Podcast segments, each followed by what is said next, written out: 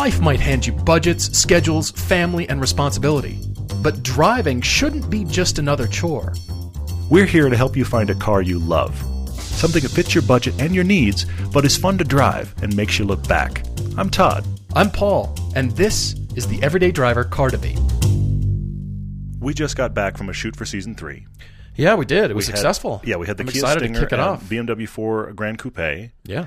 And I had a thought that I wanted to share about that, and it ended up being very timely because I feel like hours before we recorded this pod, maybe minutes before we recorded this podcast, the news came out that last night there was a death as a Mm-hmm. result of an Uber, uh, self-driving Uber in Arizona struck a woman.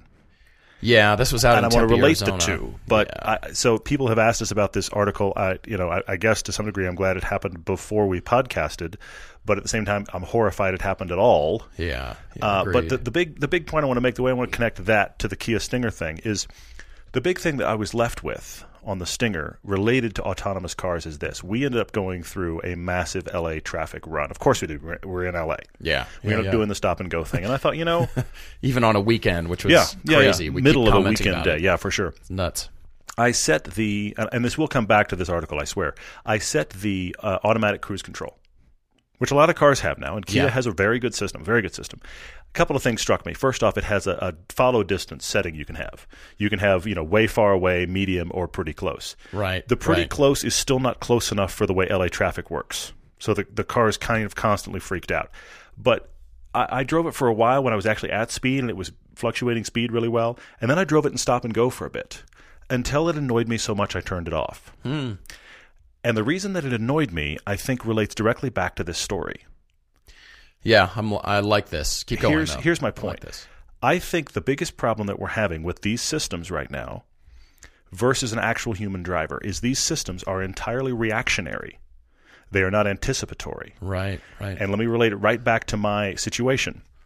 When I'm driving in stop and go traffic, which of course we've all done, everybody's done it, but you're not watching the car in front of you. You're watching the cars in front of you. Right. When somebody brakes Correct. five, six cars ahead, you see their brake lights come on. You're already off the gas. I mean, you're looking watching through their back window, totally. through their windshield at You're the watching all the brake you. lights domino Right, towards you till right. the person in front of you hits their brake lights. And let's be honest, there's another thing that happens. The person in front of you hits their brake lights. They're they're probably hitting their lights before they're actually hitting the brakes. You have that moment of anticipation as well. It's uh, your foot covering the pedal. Exactly. That's starting to turn Yeah. the lights on, finish the circuit. Right. And now they're braking. But a system in the Kia behind in in the Kia I'm sitting in behind, it is only sensing closing distance. So the only Mm-hmm. time it it stops uh, accelerating and goes on to the brakes, and it doesn't really do a coast either. It, it's just doing one or the other. The minute it, it transitions is because now we have closing distance. But by that point, you now have to have a pretty serious braking event, much more so than I would have were I driving. So I ended up turning it off because I realized I was much smoother. And, and, and here's the thing this system works as well as pretty much any system I've, I've driven that does this.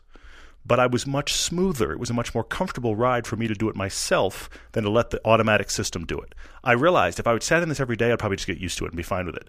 But that's the, back to this situation. A woman steps into the, into the street, not in a crosswalk.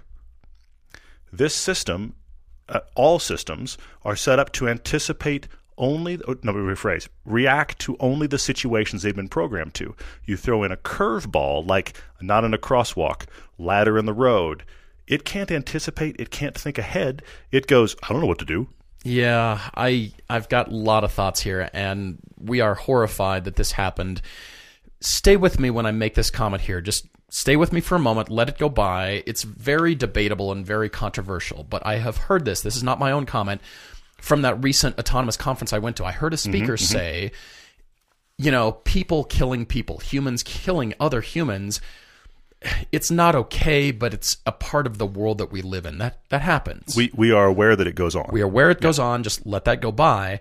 But then when a machine kills a human, that is flat out, mm-hmm. full stop, not okay. If Mm-hmm. Absolutely. some technology kills a human being, Yes. well, Yes. no. No, no, no, no, no, no. Which I agree with. And again, the whole statement is very controversial and mm-hmm. debatable for a long time. But here we have this pedestrian. She was walking her bicycle on the street outside of a crosswalk. Say, uh, you know, we're looking, we're anticipating people, to your mm-hmm. point. Mm-hmm.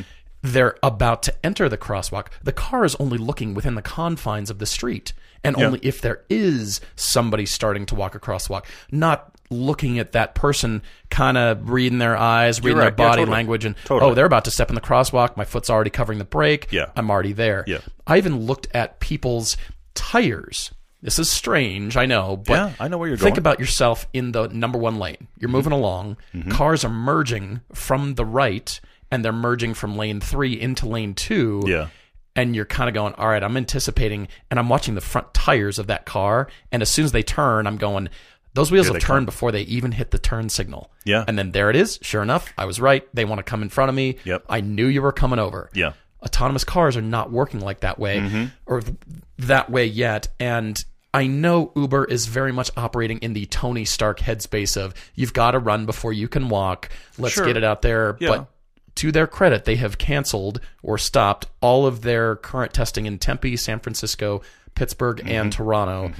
They need to sort this out and there's a whole heck of a lot more simulation and testing that needs to be done before we're there. And i feel like this is a big setback for uber but for the autonomy in general but there there needs to be way more closed course simulation and digital simulation before we can keep doing It's this it's just that these systems don't have an ability to contemplate the un- unexpected.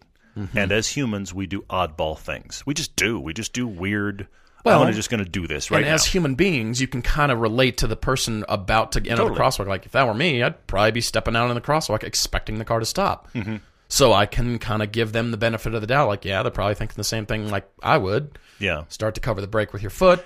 And and go. it's and I I was very struck kind of anew with this with this Kia this weekend, which you know this is not any kind of slight against the Kia. All these systems are this way, but I was very struck while driving it, especially in the stop and go. We can't. I came to a stop at one point with my feet off the pedals, so it was mm-hmm. doing a perfectly fine job. I just was smoother, and the only reason I was smoother is because I was looking for different cues and I was anticipating, and the system is reacting.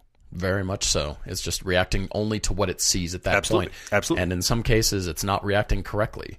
I mean, it's still algorithms. Yeah, it's it's and it's and here's the thing. It in every situation, the the Kia that I was driving, this system did nothing wrong. But it did nothing wrong in the same way that a person that's been driving since yesterday did a fine job today. Mm-hmm. But how how different are they in traffic as far as smoothness is concerned That somebody's been driving in stop and go for 20 years? Totally different thing. This brings up the question that the trial lawyer at this conference brought up, and it was ultimately who's responsible. When they get through investigating this accident and go through the steps of here's what happened, the timeline, Yeah, I'm sure yeah, they've yeah. got it on camera on a dash cam, I'm sure. Yeah. on and on and on. Yeah. What will they find, and who's ultimately responsible? Is it the code? Is Hmm. it the coders? I, it's an excellent question, and here, unfortunately, we finally have an excellent example of what to go determine. I'm very curious as to the outcome. Well, and it's also uh, sorry, my last thought that's filtering through my head on this for right now. It's further proof of the fact that we're at stage two of the of the four or five stages, which You is know, still pretty much cruise control on your normal car. Yeah, it, it's it's essentially two systems are controlled: steering and and uh, your gas braking are controlled at the same time. You know, th- this is the step we're on because the unexpected stuff the system throws up its hands. Yeah.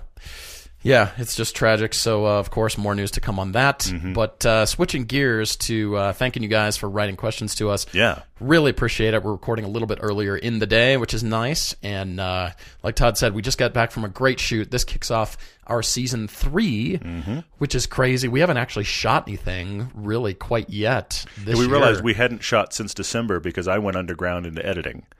And then, of course, it snowed here in Utah, and so we didn't have anything we could shoot locally. So it's always been travel stuff, which is not a problem at all. So we went to LA, and we're starting seriously into season three, which we're very excited about. Yeah, season two is still currently on Velocity. Yep. Huge thanks to our sponsors. You've heard it before Covercraft, our friends at Griot's Garage, and also Auto Tempest. If you use the code every day with Covercraft and Griot's, you will get 10% off with Griot's Garage products. Free shipping with Covercraft. Keep We've got a. Griot's giveaway coming up, so stay tuned for that as well on social media. That will happen there.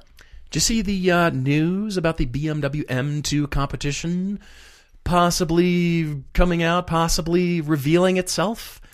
We'll see. This guy's excited. You know I what'll can exist. tell you that. You, you're gonna you're gonna go ahead and put a preemptive uh, deposit down. No, I'm not. That's right, because you- they're gonna tell me, "Oh, sorry." Yeah, and, and you bought a porch. Yeah. I did buy a porch instead. Yeah, It's exactly. it's made out of Trex and steel, and Yeah. has a nice view, but yeah, it doesn't go anywhere. It's not fast, and it's not that good looking in comparison. well, guys, we've got great couple of debates here. Interesting debate from Rav in uh, the UK. He's in East London, wanting to buy a pickup truck. Which will be very cool. And then uh, after the break, we've got Clem out in Carlsbad, California.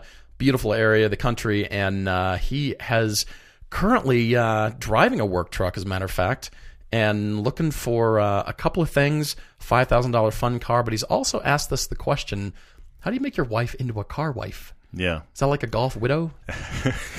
A car widow is possible. I never see him anymore. He has that car. That that that's unfortunate, but hopefully we'll cover that a little bit. Not the case. All right. So, Rav, thanks for writing in. Really appreciate it. We will just get after it and uh, get into your debate because he says, Hi, guys. Considering you're in the birthplace of pickups, which would you recommend if you were to be in the UK? Mm-hmm. As I said, he's out in East London as a car enthusiast, currently owning a 1989 E30 BMW in Calypso Red. And the soon to be wife, he has a Hyundai i10. Mm-hmm. Congratulations on your upcoming nuptials. And uh, we're really thrilled for you. But she's already a bit of a petrol head. Yeah, And wants cool. him to That's keep really cool. the E30. Which is awesome. So he's happy about that. But then she wants to go from one extreme to another and replace that i10 with a pickup truck, a four by four. Does she want to be up high? Does she want the high eye level driving experience? Is that kind of the foundation for this change? I, I wonder if it's just the you know what? When else in life are we going to have this ridiculous vehicle? I, I wonder about that. You know, I, I wonder if it's that part of that. But I mean, is that going to be towing your race car, and that's going to bond you guys even more? I don't think I, we're not into. Ra- we're just we're just buying a pickup. We're not buying a race car yet. There's no towing Pickups happening equal yet. race car, truck towing. In, in your mind, it does. Yes, I get that. Yeah. Some people haul stuff with it, or ranching, or just drive it around. I I see none of that. See, I think of that because coming from Texas, I think you know there are actually people here that use their trucks. There's a lot of people that don't use their trucks and just commute in their trucks for inexplicable reasons. Yeah. but there are those people that actually use them as well.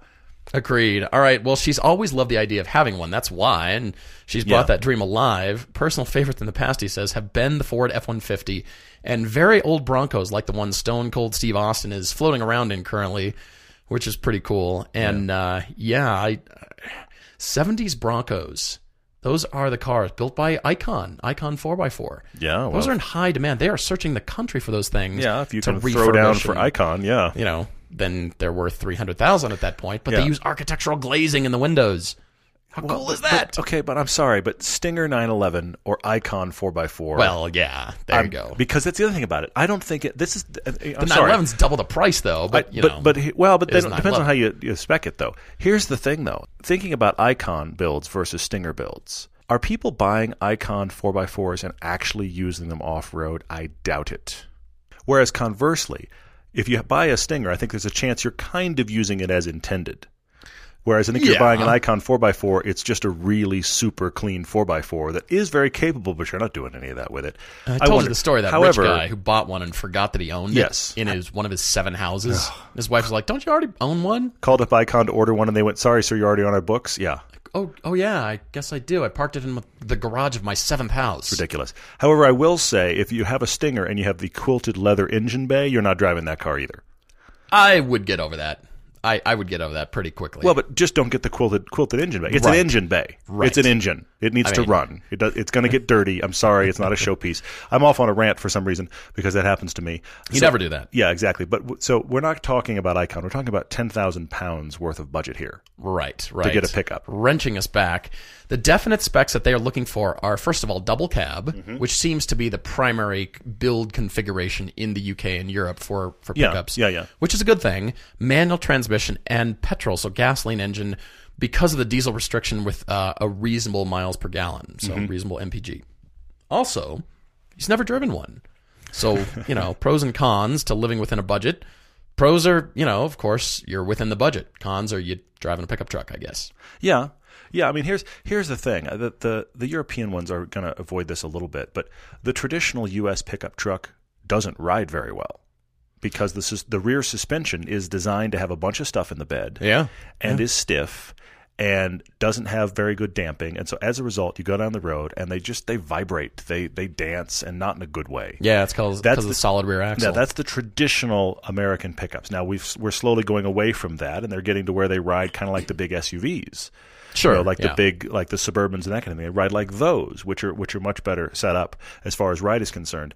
That's not as much of an issue in the UK, obviously, because a lot of the ones that are built there are built to be your everyday car. But you are dealing with a larger car. Do you have a need for it? Are you ever going to use this pickup? Which I have to ask: Is this going to get used as a pickup at all, or is it just have a fun car? Obviously, I'm going to back up, have a fun car, but I'm wondering about that part. Yeah, exactly. I'm uh, been looking around here, Rav, and uh, I think I've found some interesting things to discuss for you. First of all, I'm going Toyota. First of all, the, like I said, the Hilux pickup truck is a worldwide bestseller. Yep. Reliable as heck. And I found you one in Aberdeenshire. Is that the correct pronunciation? Uh, no, I'm it's terrible not, at but it. I'm not going to that. attempt to do it. Yeah, But I can pronounce Birmingham. It's Birmingham. Birmingham, Birmingham. I can do that one. yeah. So I'm guessing this is close. So an 02 Toyota Hilux double cab, 2.4 VX270. It is a petrol engine, gasoline engine.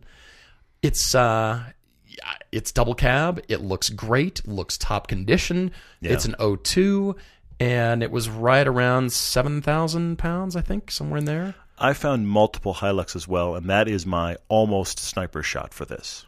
Really, I think the Hilux is really the place to shop. I want to talk about some other things, but that's a definite go drive. Yeah, I've got a few other things here too. Because of your mention of the Ford F 150 mm-hmm. and Dodge Rams. Mm-hmm. So there's this website, Rav. it's David Boatwright Partnership. It's boatwright.co.uk. We're not getting a dime from them. That's not the point. The point is they import and have supplied American cars and pickup trucks in the UK for the last 30 years. And they're FCA authorized. They do Ram trucks. I even see a Cadillac Escalade, Escalade on their website here. Escalade. it's the best. I know. Uh, they are in Essex, northeast of London. Okay. And I'm wondering if you go to them. Now, they're obviously dealing in a lot newer cars. Dealing here. in high end stuff. They're Brand pretty high end, yeah. but I'm just wondering, after being in business for so long, they've got repeat customers, maybe wanting to trade up, trade into the next thing, saying, Yeah. hey, Yeah. Mm-hmm. this one's coming off, you know, this one's coming in, this guy's going to trade up, and suddenly a Ford F 150 in the UK might be available through this David Boatwright partnership. They may have the contacts. That's an interesting point. They may be able to point you in the right direction. I Other hadn't than- thought of it that way. because I, that, mean, yeah. there's Amaroks, there's Fiats, there's the Nissans, there's Yeah. Renault trucks, and they're all configured that double cab pretty much the same. yeah, they're very similar. I'm leaning towards, as you are, the Toyota Hilux Mm-hmm. because of the reliability, long term, all that kind of stuff. So that could be an option. But this David Boatwright, if you want a Dodge Ram or just a Ram truck, interesting. I mean, That is interesting for sure. Yeah. But you would definitely stand out. I mean, Yeah. Well, that that's the stick out of two parking spots probably, but you know, just saying. Well, but here's my big question for Rav, and and it hasn't been discussed. But he brings up Ford F one fifty, and this, and I d- dug around a little bit. I found a couple of interesting things. One specifically, I have to call out. But I had this thought: Are you cool with left hand drive? Right. Because that's Right. the new complication you're adding if you really chase the big American pickup. You're going to wind up true. in something left hand drive, and that adds all kinds of complications to just getting in and using it. yeah. So yeah. I you got to really I think figure that hurdle out first if you really are okay with it because I mean, you know, like right-hand drive here in the US, you just suddenly go, "Oh, there's another reason why I wish I was on the other side of the car." You just keep finding them. so it, it, that's the thing to really really ponder on this. I mean, yeah, they're out there. I found some Ford Rangers and that's an interesting uh, interesting option. I actually found a couple Chevy Colorados. right, right. Um, of course, you know, Paul's got this great idea. Actually, I think that's a good idea. Find people that are buying them and see what old stuff they have. But I stumbled onto this that I can't believe exists in the UK. All right. Somebody is selling a used 2004 Ford F 150 Harley Davidson 100th year anniversary edition. You're kidding me. With the big Harley Davidson logos on the door and on the center console. I mean, I'll be honest, it's America obnoxious. It really is. It's the it's the Harley Davidson 100 year anniversary edition. You're kidding being me. sold right now in the UK for 11.5 thousand pounds. So just outside of the budget, Yes, but that might I, be worth it. but I it. was so close. It was like That's you've worth got to be Yeah, kidding me. And of course, it's left-hand drive. And I'm not claiming that is a good truck to rush out and buy, but I thought you are one of one. Yeah, true. And you know they're Yeah. selling for a myriad of reasons, but You could. Which might- there is the, the, point. the reason might be please get this off my lawn. Who knows? But there Could. was. I tell you, I saw a uh, 1970 Mustang Mach 1 in Rome when I was there four or five years ago with California tags on it. And it was a You're kidding. it was a normal sight to me, but then my brain clicked and went, the surroundings, my environment That's- isn't yeah. normal. There's You're the used to seeing Coliseum that, but back not there. here. Wow. It was parked and I'm going, yeah, orange Mach 1 with California. I'm in Rome. What what is that, That doing is here? nuts. and they were rocking it. Everybody's just going, ah, it's the coolest thing ever. Wow. Anyway, so my uh, my last suggestion here, of course, is uh, it might be way out in the weeds because, well, I know it is. It's not double cab, Okay. but it's the El Camino. It's the modern El Camino, the Vauxhall HSV Maloo. I mean, Are they over there?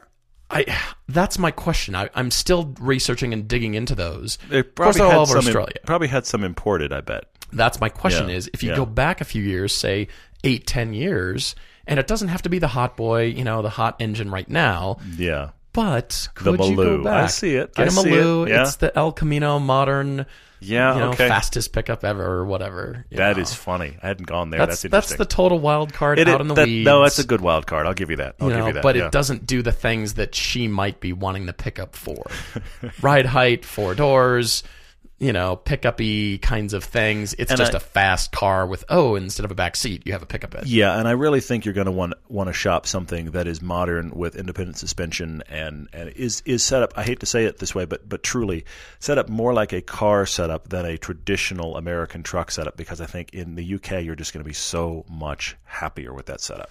Yeah, agreed, agreed. So this is uh, this is interesting. I'm wondering if you can really find an F-150. I'm actually kind of leaning towards that direction.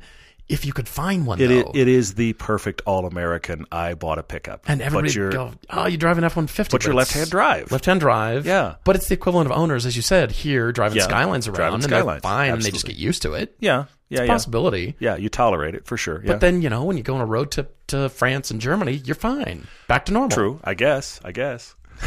you you go on road trips to Europe so your car makes sense again. That's ridiculous, Exactly. but funny. get it on the channel. I go and uh, yeah, pick up a case of wine in France and get back on the channel and drive it home. Well, or you- many cases of wine because you'll have a pickup truck. Perfect. Exactly. Fill the entire bed. Just- look, officer. I'm using it as intended. Please Go to leave me alone. Bordeaux and fill the bed and drive back, and you're good. don't know you- Justifies the use of the pickup truck. I don't know if you remember this, but when Tom did his first Mustang GT piece for us, the German perspective on the Mustang, which is a really fun Mm-hmm. yeah, piece. it's a riot. in the middle, he's talking about how huge it is and how you know it has almost as big as an American pickup, and just happened to catch it going the other way during his shoot at one point. So he used that shot there, which was perfect. Is one of those like dark red maroon Ram pickups oh, going Oh, yeah. the other way down Yeah. the road.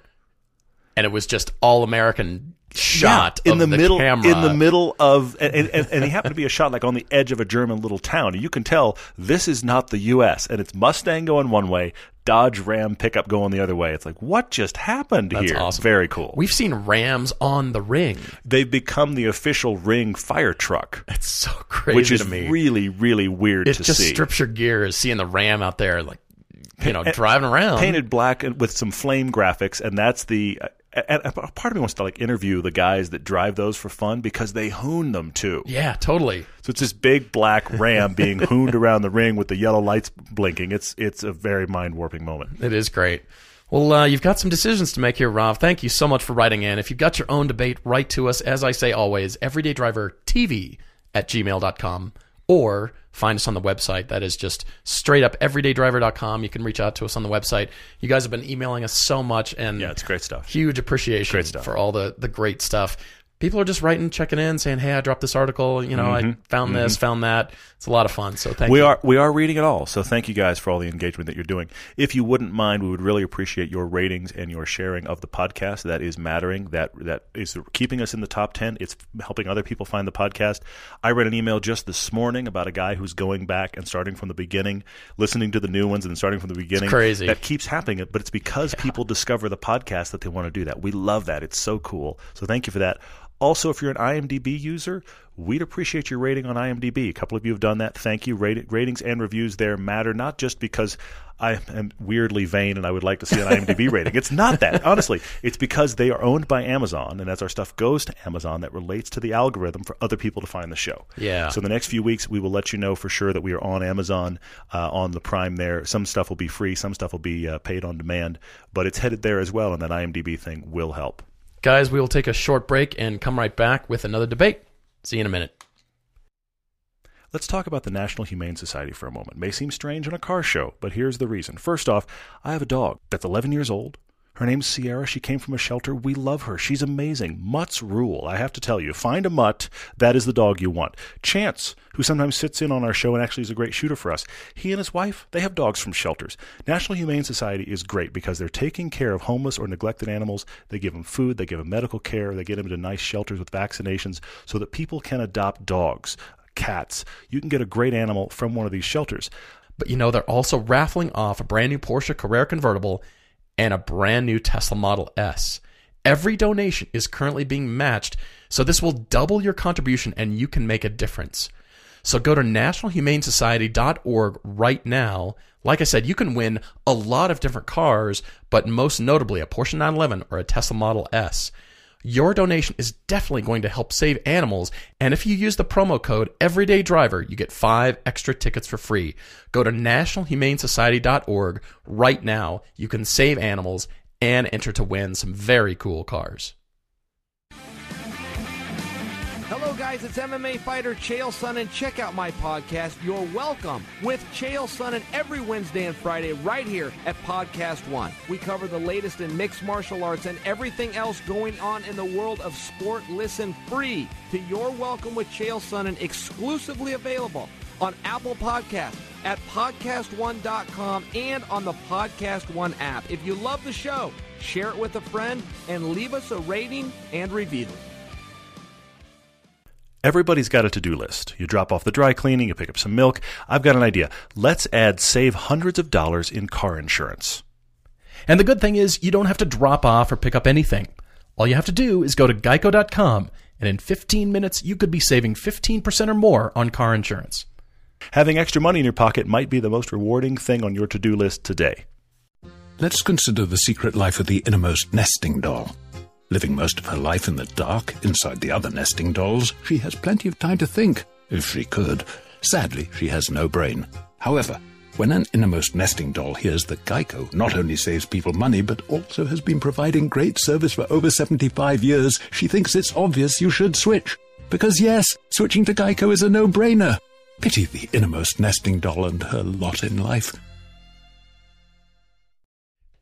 Guys, we're back with Clem's debate. He's out in Carlsbad, California, Yeah. and uh, he's got a double-barreled debate here for us. Two questions at once, yeah. Yeah, he's uh, realizing that five thousand dollars is not a lot of money to go is true. purchase something that's fun. That's the first requirement. But he's also saying something that will increase in value for five thousand dollars. We have debated a five thousand dollar car in the past a few times, and it's Yeah. always successful and very interesting. But something that will increase in value is a bit of a twist.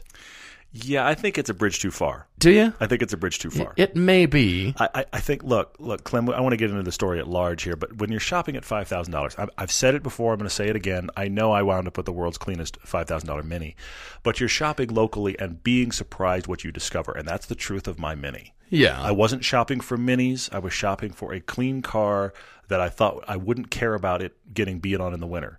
That might hopefully be somewhat fun to drive. And while looking under that $5,000 figure within 100 miles of me, I started finding first gen minis. And I went, a mini? yeah. Who knew? And then it was digging into what minis are clean, and most of them were- being sold as is. And I'd write the owner, and I'd get a page back of this is wrong, this is wrong, this is wrong. But it's easy to fix. Like oh, I'm not doing that. And I found this clean one. So it's it's kind of a lottery ticket. Is kind of what you're doing. You're just kind of hoping for the best, and you still might get burned. Honestly. So I think shop five thousand dollars. Find the most fun thing, and I want to get into what you're looking for beyond that but let go. It's going to earn money.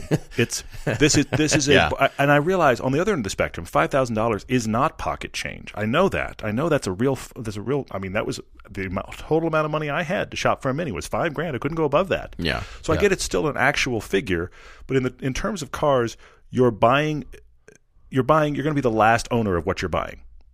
That car is probably going to be disposed of when you're done. Yeah. So Yeah. shopping and trying to hope it's going to gain its value, it's not. It's at the bottom of the depreciation curve, and buy it, enjoy it, use it, and you're done. Yeah, although it is still a point of personal ironic glee that you found the world's best five thousand I dollar know. despite As much as I preach, don't that do that. presented. I have this crazy mini, which is nuts. I still have to laugh at that, but I hear it. I, I it's get it. very rare. It it just it it was a total one off, maybe a two off if somebody else finds that. So Clem, uh, I like your story here. When he turned 16, his parents bought him an 05 WRX STI. he said, just for the record, if you give a 16 year old an STI, we'll be buying him new tires 10,000 miles later, because of course he's learning how to dump the clutch and do power slides, as one does. Of course. But he well, was, let's put it another um, way. You cannot expect a 16 year old to not try that in whatever car they got. Pretty much. If it's a car that can actually do that, it's just smoky tires. That's all it is. I went off roading in the Jeep, but yeah, that was that was my whole thing. Of course you did. Found an empty lot in uh, you know between built houses and bounding through the dirt, and yeah, it was bad. I, I did both slalom events that were not intended to be slalom events and and off roading in the Caprice Classic that I had. Yeah, there was a road near me. Suspension travel coming up. Seriously, there was a road near me that was one of those roads that they built expecting an industrial park, and there was no industrial park. Nice. So it was just a road with two lanes on either side, and the and the medians, the, the small medians, like a median big enough for one tree, with a break, and then it would break and break. That was my own slalom course. You've never seen body roll until you have chucked a Caprice Classic down a four lane slalom course with trees in the middle, and also found out that that car topped out about ninety five. Same road, by the way.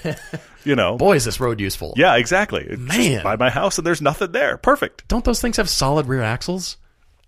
They're just solid. They're, not solid. not, not They're- the good way. They're- Yeah, yeah, mhm, It's a safe turned into a car. They just sort of yeah. managed to form sure. a car shape. Because I didn't, I didn't have the cool like former police setup. It was just a Caprice Classic, just just car. That's awesome. Yeah.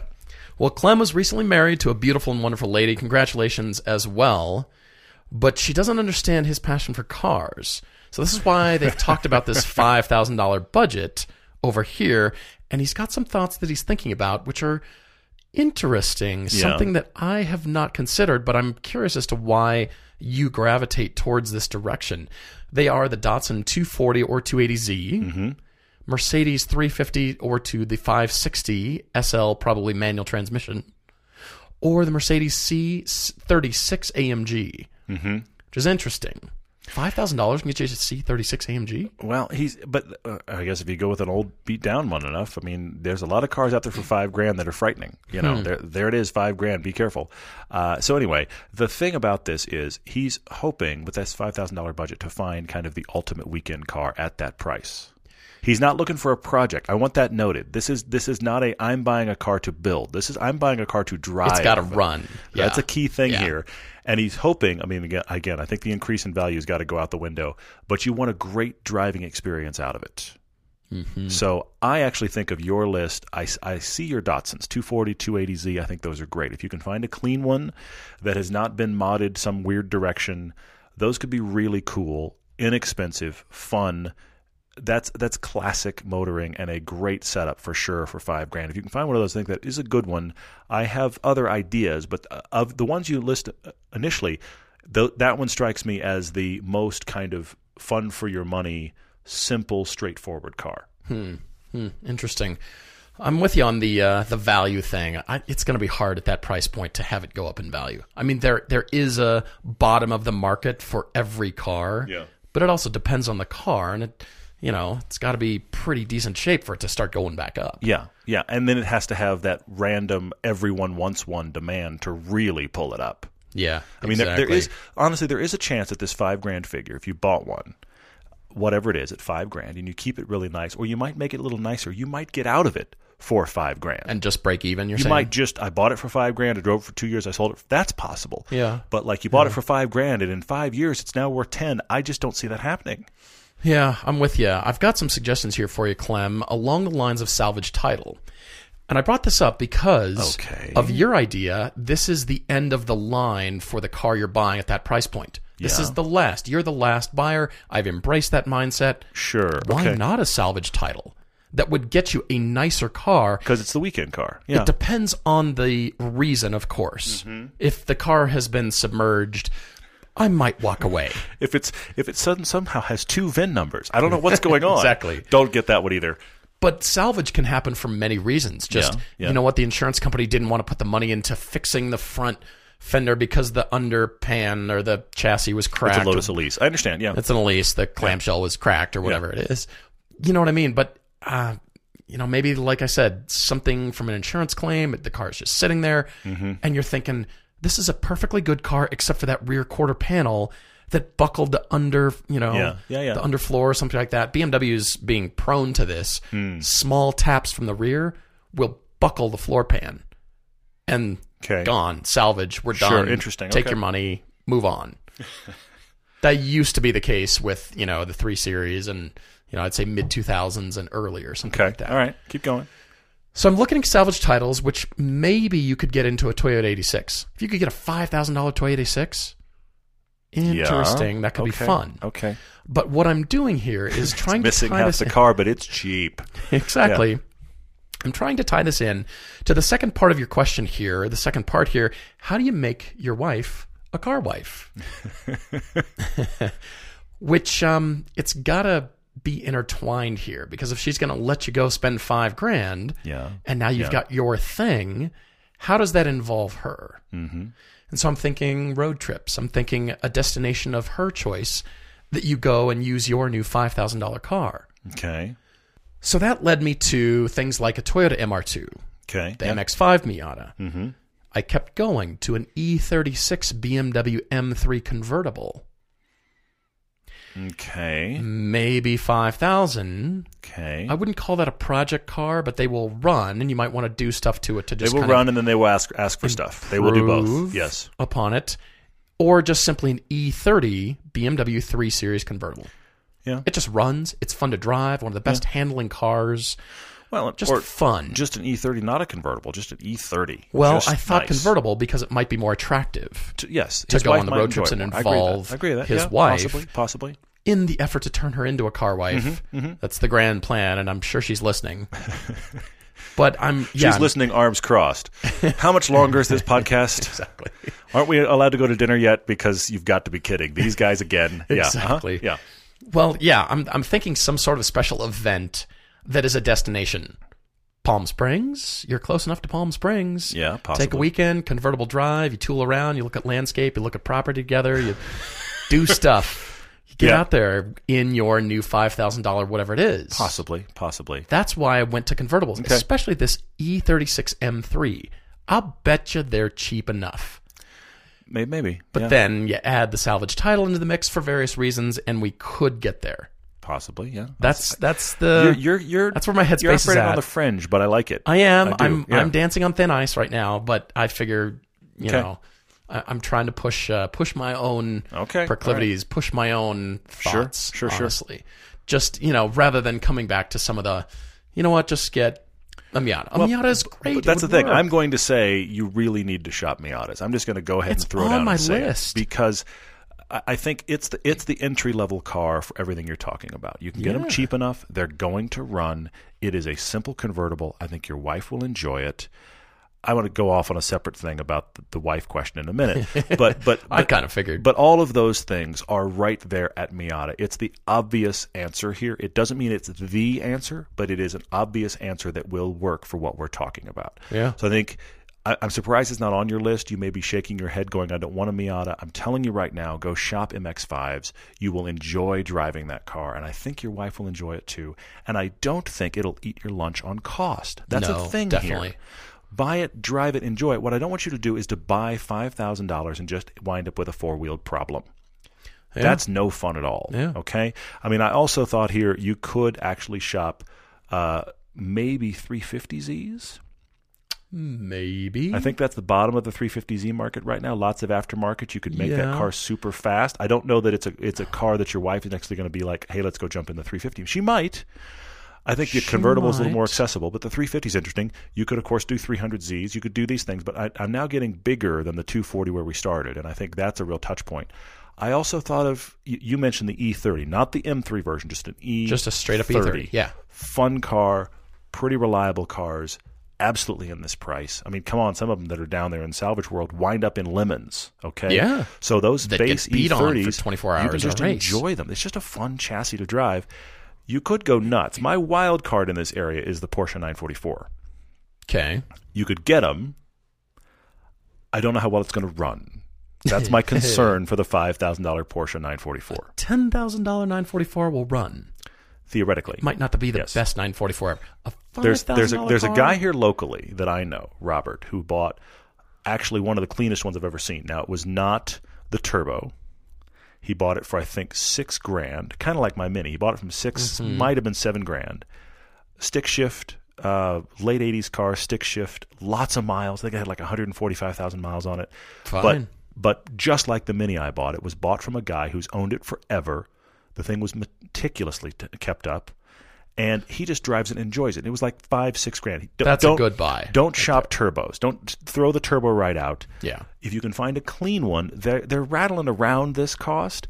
You're just gonna have to be prepared for when stuff breaks. It's going to be expensive, but that's a possibility. I, I know I'm in I'm in wild card, possibly breaking the bank here because of the maintenance budget. But I did want to bring that up. I, I'm sorry to to circle back, but MX5s are a great option here. I like your MR2 Spider. The problem with the MR2 Spider is it's less usable. If you do want to throw a bunch of bags in it and go somewhere, your bags are in your lap. True, true. it's just the the, MX-5 lightweight. yeah. all you know, very much an alternative. Yeah, absolutely it is. It's it's a very good alternative, and it's absolutely right for the price. Or a flood damaged Panamera, or a submerged Cayman, maybe. For sale, submerged Cayman, submerged in water, the same color as the paint. Come see it; it's awesome. No, it's still submerged. That's why it's for sale. Shows- we haven't pulled it out Sa- yet. says at the bottom, "Never seen snow." Shows well. Anyway, yeah. Exactly. But let's talk, can we talk about Never seen a drop of rain either. never seen a drop of rain, but it's submerged in the ocean. So, shall we try to answer uh, the question about Clem's wife? I'd like to hear your answer. Uh, Clem, I'd like I don't hear know your thoughts. wife, so I'm not going to pretend like I do. But I'm just going to speak to it from a personal standpoint. My wife is uh, she's a car girl by proximity. Okay, she By being in the same vicinity of you. exactly because I will not shut up, and now neither will my son. So she's just kind of like, oh, we're doing the car thing again. Uh, she actually, I will say this. One of the things that turned her interest a little more to cars was actually watching UK Top Gear Mm. because she found the entertainment value in the show outside of the cars. Yeah, she will enjoy that. As a matter of fact. And and she knew. I mean, look, this show has been a big part of my life. Paul's one of her good friends as well. Both of our lives are wrapped up in this show for the last decade. She by by default wants to have a little bit of interest to understand what we're interested about. Mm-hmm. But there is a layer, honestly, in our shows right now. She could watch pick pick one of our shows right now. And there will be some moment about 25% in where she her eyes just go glassy and she goes, You've just gone too technical and I don't care anymore. And we're not that technical. I I agree. Although there is a point I'd like to make. Okay. That your wife, her driver's ed car that she learned to drive stick shift Yes. in Yes. was a Porsche 911. Yes. Who gets to say that? Well, here's here's what happened. My wife uh, grew up in Dallas, and Yeah. we at the time we were growing up, you know, you had a lot of places that did a little private driver's ed thing. Yeah. And the driver's ed thing that happened to be honestly, this is this is true. Down the block from where she lived, had like base Mustangs and like three 911s, and that was those were the cars. And I think they were actually automatic 911s, by the way. But still, it's a 911. I'm So, fine with that. so she specifically thought, I'm going to actually make sure I plan all of my schedule so the nights I'm there are always weeknights so I can have one of the 911s. Because she was a teenage girl and she just thought, I'm learning to drive in a Porsche. The thought was no more no further than that. But she loves to rub our noses in it because Paul and I, until we did 50 years of 911, had barely driven any 911s. I don't think I'd ever driven one. Yeah. She was like, I learned to drive in one. She just loved. She still gets mileage out of that. grinds our faces Still gets that. mileage out of that. Yeah. And it wasn't about her enthusiasm. It was just about 16 year old girl going, I'm learning to drive in a Porsche. uh, so now she owns a, a Cayenne, and I have to keep telling her, be careful. But anyway, so so there is that, that thing about exposing your wife to things in the car world that she might enjoy as well because they're interesting. And like I like your road trip idea. I'm just thinking, you know, the, the thought process is Yeah. something you both can enjoy together. She gets to plan it. Mm-hmm. You've got input. Blah. Where can we go and it involves a car? It's not about the car, but it involves the car. Right. My wife and I did uh, for our 10th anniversary. We did a, uh, a drive up the Pacific Coast Highway in my 300ZX. It's a great idea. And we just enjoyed ourselves. Yeah. took the t tops off. Didn't take a bunch of stuff, so we had you know stuff in the in the hatch and the t Your tops. toothbrushes. Yeah, a little more than that. But but we just enjoyed that drive. It was a spectacular drive. We didn't plan huge like marathon days, like 150 miles a day. We, you know, which is easy. It's easy. Stop as much as you want. I was going to say, you know? if there's a place you want to go look and, hey, let's pull off here and look at the view. So Whatever. you know, and also you have to let her drive. You have to include her in the driving part yeah. to see if she enjoys driving the car. All of this, Clem, is backed by one big thing. If she doesn't, that's okay. Agreed. Because that can be the hard part. She has stuff she's interested in, whatever it is, that you're like, really? Honestly, that's a thing for you? And you know, smart. Hopefully, you're smart enough to be like, I'm not going to say that. Uh, I should, it's not my thing. We'll do it babe, for you, but okay. So anyway, so she may not like it, and that's fine. But I think the edges of what her interest is. Again, I put my wife on the track in the Lotus, and that was a little bit too much at once. We'll try that again, but I've got to talk her back into that. So yeah, she was overwhelmed. she was. So I think try to share things about it that are car related, but not car hardcore, like a trip. And if she likes that, great. And if she doesn't, it's okay. Agreed. Okay, you've got some decisions to make as well, Clem. Thank you very much for writing to us. We always appreciate it. And I hope that everybody listening, you like listening to this stuff too, because uh, we sure get a kick out of it. And uh, it's fun just to debate people's stories too. It's For sure. Yeah, yeah. It's great fun. We're going to move on to questions here and uh, take uh, a few minutes, like I said, to answer some of these great questions.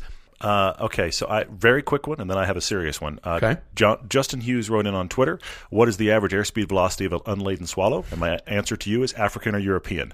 Moving on. I knew that was Uh, coming. Yeah, you knew it was coming. Uh, Nico asked a very interesting question on Instagram. What are our thoughts on the Motor Trend YouTube channel essentially being shut down? This is great. If you've noticed, maybe you have, go to the channel right now, youtube.com slash motortrend. They have five and a half million subscribers. They are the big dog of automotive Astounding, on YouTube. yeah. They are at a level beyond everybody else. Even the vloggers, they're the car vloggers, they're way beyond all of them. Okay? They are moving all of their upcoming stuff that would have gone to YouTube, which essentially would have been the stuff the stuff on demand. If you've been paying for Motor Trend on demand, you've got it in advance anyway. And then it's eventually worked its way to YouTube. They're moving all the YouTube stuff off YouTube going forward. Yeah. And you're going to be able to have it either on motortrend.com or on the app. And if you watch the promo here, included there are a lot of velocity and discovery shows because 10, the enthusiast network that is the parent company of, of Motor Trend, uh, merged, got bought, did an agreement with Discovery in the last year or so. This is the result of that. I'm not going to try to get down into the whys and the I thinks and this is how this is going to work because I don't know. But I will say this when the largest YouTube car car channel decides we don't want to do YouTube anymore, that is a massive indictment of the fact that YouTube is not the place to be if you produce produced content quality. I'm nodding over here. That's. I mean uh, they we've been saying for a while they are moving more and more toward vlogging. It's being discussed elsewhere. We were just on Matt Farah's podcast that's coming up in a little while. We talked about it on there. yeah. If you're not vlogging on YouTube, you're not. There's no other way to make good money. If you want to produce content, looks like produced. I put it another way, looks like television stuff, not like vlogger stuff. YouTube's the wrong place for it now. And I'm sorry, but if the big dog leaves, that just says further that this is what's going on. Look, Nico, I've been talking about uh, this to Todd, and the the best example that I can come up with right now is Napster. You remember the free music, and everybody discovered the uh, Yeah, yeah, yeah. you know Napster, whatever it is, what it is the the bit streaming services, and you could just suddenly get all your favorite songs. Everything was free, and because everything was ripped and stolen. But yeah, Exactly. But suddenly, music had no value. The talent to write and produce and sing and play those songs that you love had no value to you anymore. And I admit, I participated in that like crazy. I still have a bunch of MP3s that are all ripped and knock, knock, knock. Yeah, I hear you. exactly. um, I'm just I'm looking at that as an example of nearly immediately after that happened, iTunes came along. Mm-hmm. Every song was 99 cents, Yep. and it it caught on like wildfire. There were a few others that came out. Sony had a lame one, and Yeah. you know there was that Zune from Microsoft. Apple dominated the marketplace. They still do Yeah. Yeah. and it brought back value to music for you know what? I I can get that song. I can feel comfortable that it was legal download. I'm mm-hmm. supporting the artist. Mm-hmm. I can even pay more now for a higher quality version. Yeah. Yeah. and I'm willing to do that. I think people will eventually come around and then realize YouTube is becoming very quickly the you know what? It doesn't have any value if I don't pay for it. It's like somebody letting you live in their place for free. Well, you're not going to take care of it. You're not going to help out with the dishes or that because it has no value to you. It's- Interesting. It's, not worth anything to you. But if you're paying for something and then knowing you're supporting that yeah. and supporting the people who produce it, and Let's hope so. Yeah. I mean, it's it's again a decision to make. Not everybody wants to do that. Um, Okay, but uh, yeah, I, I think we're in that place with digital media and television Okay. because now here we are. We're used to free. We've been, you know. So inundated with Yeah. free, and the internet should be free. But what about the effort and time and money and people getting paid Well, to the- go produce that content, the content? good stuff costs money to produce, and therefore it costs money to see. That's As that's, alwa- that's always been the model. It's always been the model, and clearly, you know, YouTube has disrupted the model for a while. But based on what's happening at YouTube right now, I think it's still proving true. I'm uh, I'm just I'm fascinated by this. I mean, it's still going to be a long time, ongoing shakeout, sure. sort out. There'll be there'll be exceptions to the rule off and on for I, mean, sure. I yeah. hope it's not just one big, you know, like an iTunes. One company dominates everything, and that's Mm. the portal. But it already kind of is going that way. Netflix. Anyway, yeah. I mean, Amazon's up there, but They do a staggering amount of every bit of web traffic on the planet is going Yeah. to Netflix. Yeah. Uh, Adam Fox asked an interesting question on Facebook. He said, "Okay, a car that handles great, in spite of being really heavy, like a car that handles great for being a big car, oh yeah, is is that better, more rewarding than a car that handles disappointingly for a light car?" I see where you're going. He's asking, does light lightweight trump all? And I'm going to speak to this because I like light cars, mm-hmm. and I it bothers me when a car weighs four thousand pounds. well, yeah, But I will say this to you, Adam. Nothing is worse than a car that disappoints. Period. If you drive a car that you're pleasantly surprised, this this handles really well for a huge car. And every time you push it, it's just, you know what, this is surprising. That will always be more satisfying than shouldn't this car be better? Hmm. and I don't I, w- throw out weight, throw out horsepower, whatever it is, a car that has enough personality and enough dynamics to surprise you with what it's capable of. I think that's true of people too. If if something is surprising to you, you will latch onto that as that is worthwhile. If it doesn't meet up to the standard that you kind of expect it to have, it disappoints you, you're not going to continue with that. And cars are the same way. Hmm. excellent. I'm going to leave that there and talk about Drew V's question, asking us to name a car currently in production whose performance variant is as magnificent as the base level of that car is odious. Great word, by the way. yes, very good. Is such a car possible? Yes, it is. Or are the deficiencies of a poor foundation insurmountable? No, they are not. Where are you going? This car is out of production, unfortunately, but I can name one in production. Okay. The out of production car is the Mitsubishi Evo 10.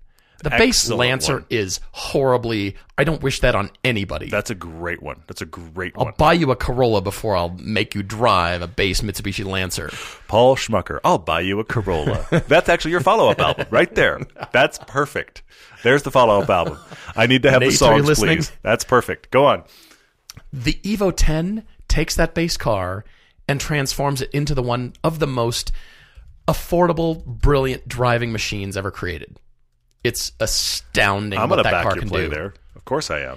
The car that's in production, this is not quite as extreme as the Evo 10, but how about the Fiat 500? The base 500 is uninspiring.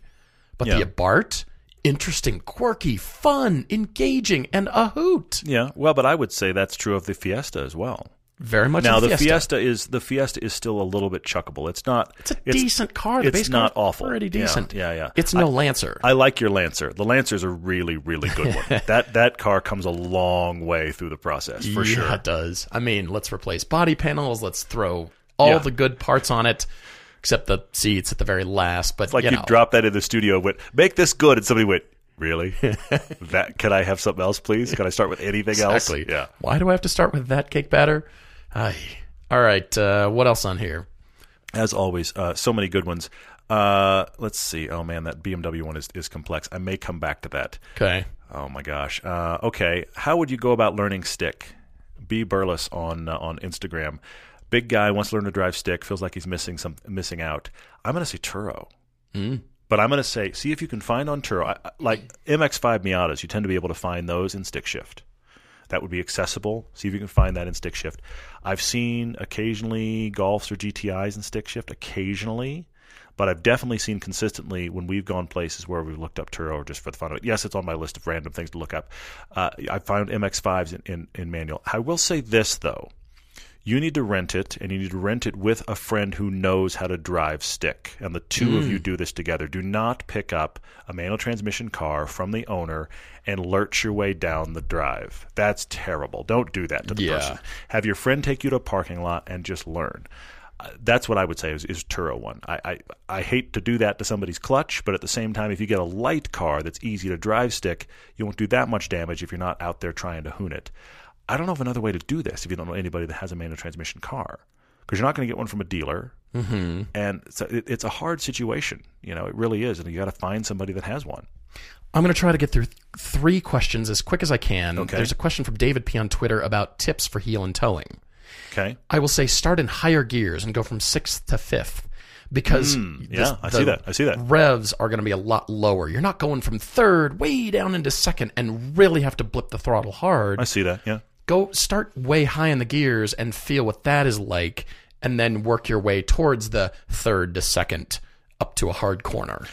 I, you know, I'm I'm going to piggyback on that. That's a great idea because you know what's really easy is if you're going highway speeds in 6th mm-hmm. see if you can blip the throttle just well enough, and don't even don't even try to do this fast. By the way, don't Right. even try to do this. Do this do this over the course of five seconds. Right. See if you can push the clutch in, get the RPMs up perfectly for fifth. That when you slot fifth and you let the clutch out, the car didn't lurch at all. Mm-hmm. Do it like in one, two, three kind of steps. Don't try to, to to blip it fast at all. That yeah, that's a great one. That's the motion in really slow mo. Yeah, very much so. That way you're not going, oh, am I going to over rev and you know blast it all the way up to eight thousand? Yeah, yeah, yeah.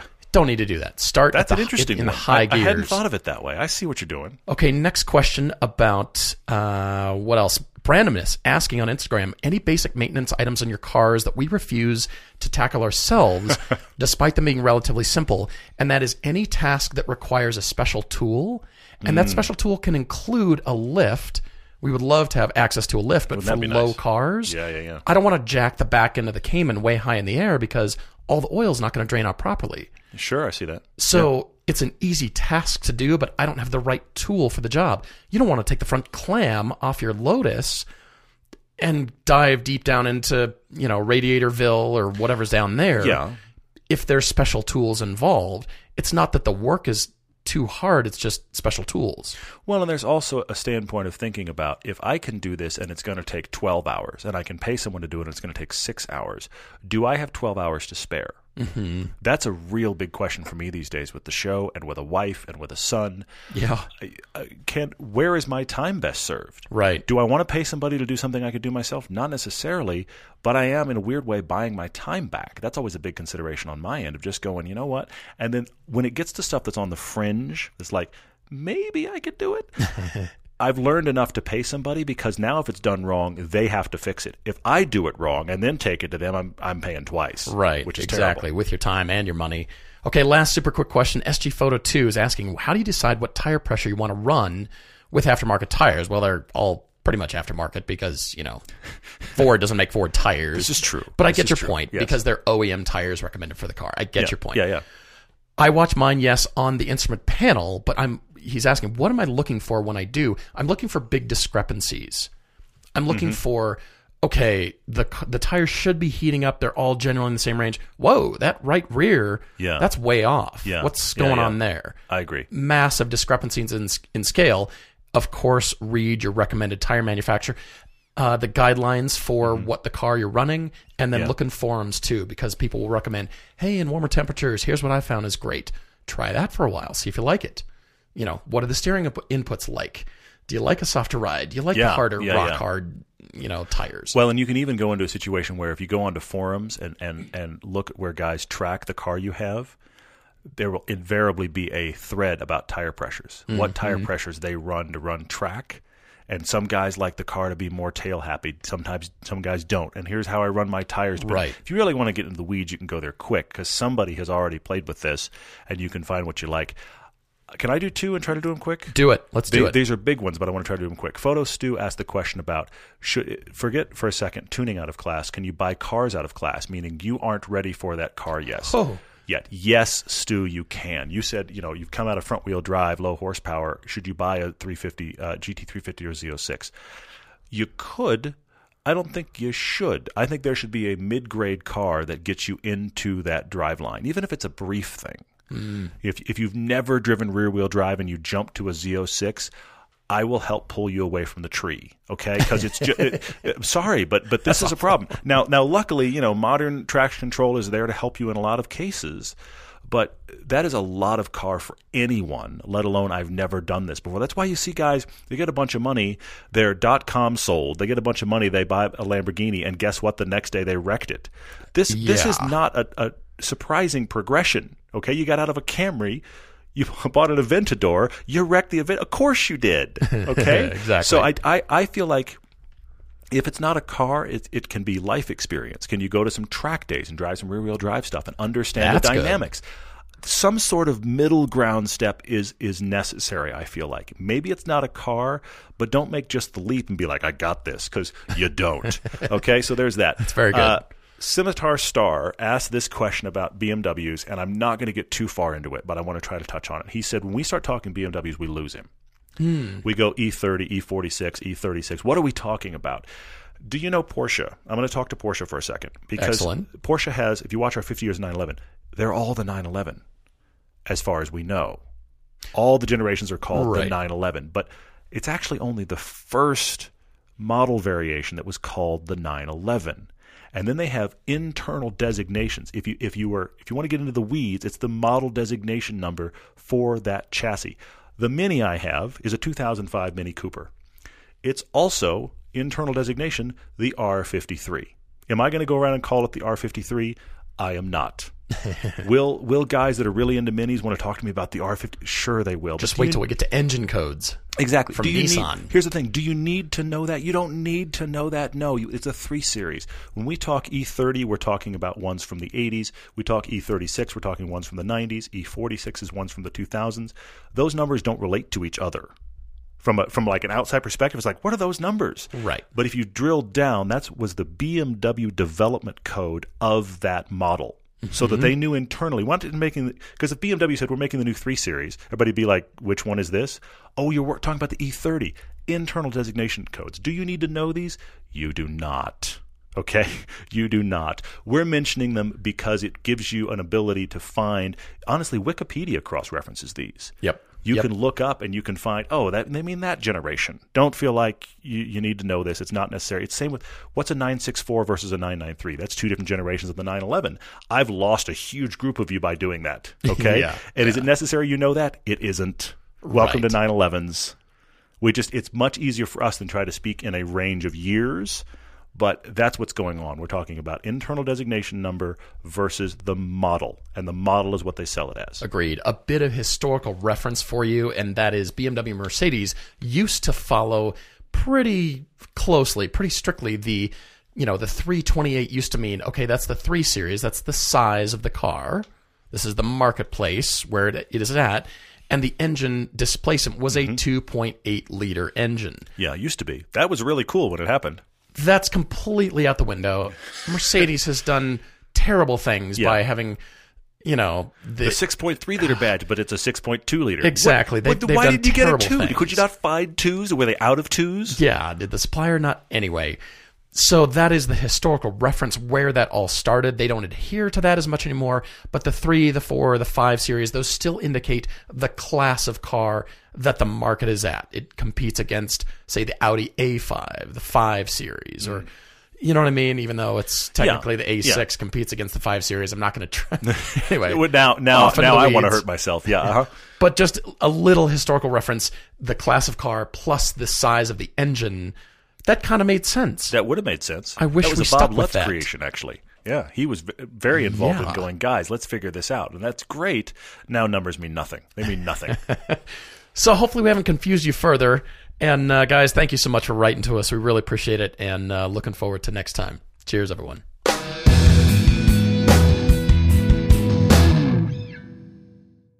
Technology Truths, brought to you by Geico. Technology truths. Truth, you will certainly send any text about your supervisor to your supervisor. What's with Janet's bangs? Did she lose a bet with a weed whacker? LOL. And send. Wait, no, no, no, no, no. Truth, it's so easy to switch and save on car insurance at geico.com. Janet, I think my phone was hacked or something. Geico, 15 minutes could save you 15% or more. I'm Rita Foley with an AP News Minute. Federal government worker Blake Murray in D.C. says he's pretty much had it with the partial government shutdown. It's pretty demoralizing, um, you know, and I feel like kind of a pawn in a political game and totally powerless. House Speaker Nancy Pelosi is asking President Trump to postpone his January 29th State of the Union address, citing security concerns. But Republicans say this is just politics, shutdown politics, a move intended to keep President Trump off the national stage. Going to prison for 20 years, a Tennessee teacher who took a 15 year old student and ran for weeks. Prosecutor Dan Cochran. We think it's a serious sentence. 20 years is a significant amount of time. He's going to have all that time to think about what he did, the consequences of it. We asked for 30, obviously, but 20 is a very serious sentence, and we feel good about it. An employee and a customer at an IHOP restaurant in Huntsville, Alabama were killed in a shooting that also injured another employee. I'm Rita Foley.